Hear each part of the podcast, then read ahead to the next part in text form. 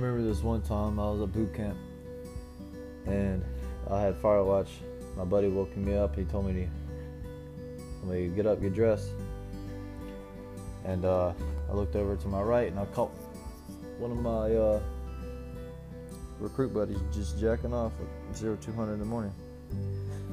So, yeah, anyway, this is the Duty Hut podcast. This podcast is going to be about my experiences in the Marine Corps, you know, stuff like jacking off during fire watch, so on and so forth, you know, shit like that. Uh, I'll have guests on here talk about their military experiences. This podcast is not politically correct, so if you get offended, then you might as well just pull out now and bust on her legs because shit is about to get real. Like I said, I'm your host, Dog Meat.